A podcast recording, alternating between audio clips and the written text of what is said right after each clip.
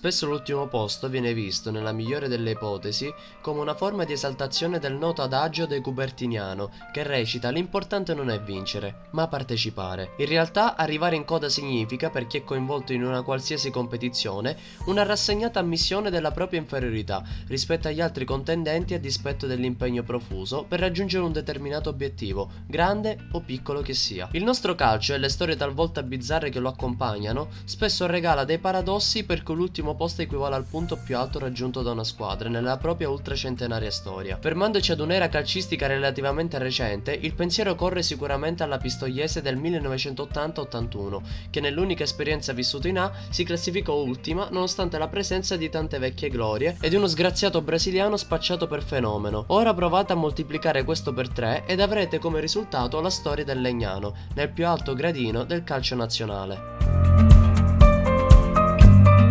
Non tutti probabilmente lo sanno, ma il club, nato durante il giorno di Capodanno del 1913, detiene un record difficilmente eguagliabile nelle sue uniche tre presenze nella Serie A girone unico. È riuscito sempre a piazzarsi all'ultimo posto, senza neppure avere la magra consolazione di agganciare la penultima di turno a pari punti. Le uniche capaci di avvicinarsi solo lontanamente a questo singolare primato sono Ancona, Salernitana e Ternana, anche se in questo caso parliamo di squadre, oltre ad avere una partecipazione in meno nella massima serie rispetto ai Lilla, sono riuscita a evitare di indossare la cosiddetta maglia nera in almeno una circostanza. Va altresì detto che prima dell'avvento della Serie A girone unico, risalente alla stagione 1929-30, il Legnano era squadra di tutto rispetto.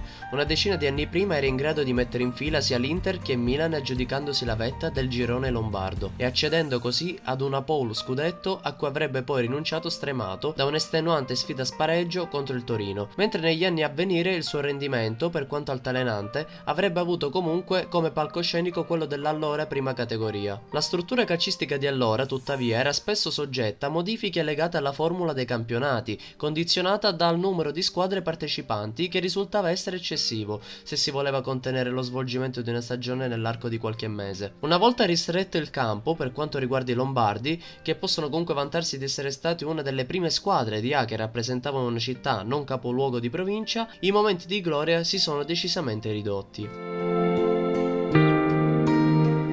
La prima edizione della Serie B, tuttavia, li vide protagonisti di una grande stagione che regalò la prima storica promozione ai legnanesi. Va sottolineata la singolare coincidenza per cui, nelle tre volte in cui Lilla sono stati promossi in A, si sono classificati sistematicamente al secondo posto nella serie cadetta. Al loro debutto nella più alta competizione nazionale, i Lombardi misero insieme un bottino in verità abbastanza modesto, ma furono capaci di togliersi alcuni sfizi come quello di bloccare sul pari in casa propria l'Ambrosiana e la Roma, oltre che che di sconfiggere il Napoli nella gara di chiusura del campionato. L'ala Giorgio Cidri e l'attaccante Tullio Aliatis furono i migliori marcatori di quella squadra con 6 reti a testa. L'ultimo posto del Legnano fu conseguenza della scarsa incisività del proprio attacco e della scarsa tenuta difensiva. Da allora in poi per il Legnano sarebbero trascorsi una ventina d'anni di anonimato tra la B e la C, categorie da cui riemerse nel periodo post bellico grazie a un ripescaggio d'ufficio. Per quanto riguarda la promozione in cadetteria si è maturata a tavolino, i Lombardi si sarebbero mostrati squadra decisamente attrezzata nelle stagioni a venire. Il secondo posto raggiunto nell'annata 1950-51 valse alla squadra della provincia milanese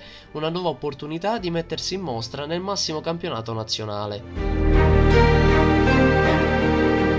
L'aumento del numero di squadre da 18 a 20 rispetto alla prima stagione disputata in A, tuttavia non ebbe alcun riscontro sulle possibilità di miglioramento degli standard della compagine Lilla. Dopo un girone d'andata vissuto con grosse difficoltà, alla prima giornata del ritorno i tifosi legnanesi si sarebbero distinti in negativo per uno spiacevole episodio riguardante l'arbitro di Legnano Bologna, Bruno Tassini. Il fischietto veronese, reo di aver decretato un rigore per gli ospiti agli ultimi minuti, venne aggredito dapprima all'interno dello stadio e successivamente alla stazione stazione centrale di Milano, dove riportò la rottura di otto denti. La sconfitta a tavolino, sommata alla pesante squalifica del campo che regalerà ai Lilla il poco invidiabile primato di aver avuto il proprio terreno di gioco in ben 10 stati diversi tra Lombardia, Piemonte ed Emilia, durante una singola stagione, comprometterà ulteriormente il campionato della squadra allora guidata da Innocenti. Poche le note liete di quella stagione. L'ala Bruno Mozzambani, che quell'anno avrebbe conosciuto l'ultima delle sue sei annate da idolo dello stadio Carlo Pisacane, sarebbe stato in grado di segnare 9 volte in 31 gare. Non andò male neanche lo svedese Palmer, messosi in evidenza con la propria nazionale mondiale del 1950, il minuto centrocampista fu capace di siglare 6 gol in 32 presenze. Dopo ben 7 campionati in Lilla passò alla Juventus, dove schiacciato dall'ingombrante presenza di Boniperti e Sivori, giocò pochissimo in un'epoca in cui ancora non esistevano le sostituzioni, ma riuscì comunque a fregiarsi della conquista di una Coppa Italia. Venne celebrato ma altrettanto degno di menzione l'altro svedese Ede Fial, autore di 29 partite e 2 segnature.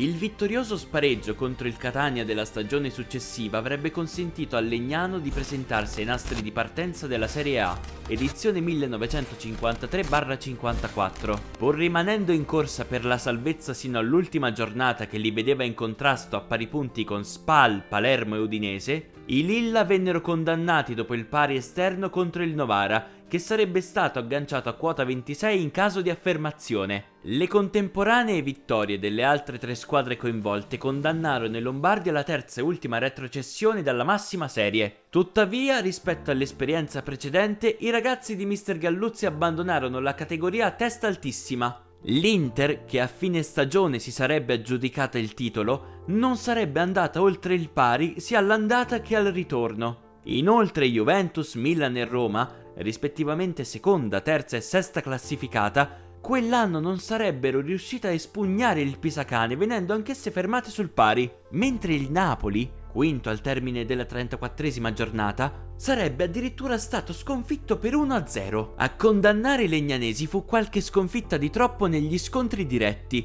dato che tra le mura amiche i punti andarono a squadre che navigavano prevalentemente nella parte medio-bassa della classifica. Oltre ai rinomati Edefial e Palmer, le eccellenze di quell'anno furono il sempre presente mediano, Luciano Lupi, e l'ala, Nereo Manzardo, a segno 11 volte su 32 occasioni. Il primo fu il giocatore con più gettoni e il secondo quello con più segnature nella massima serie della squadra.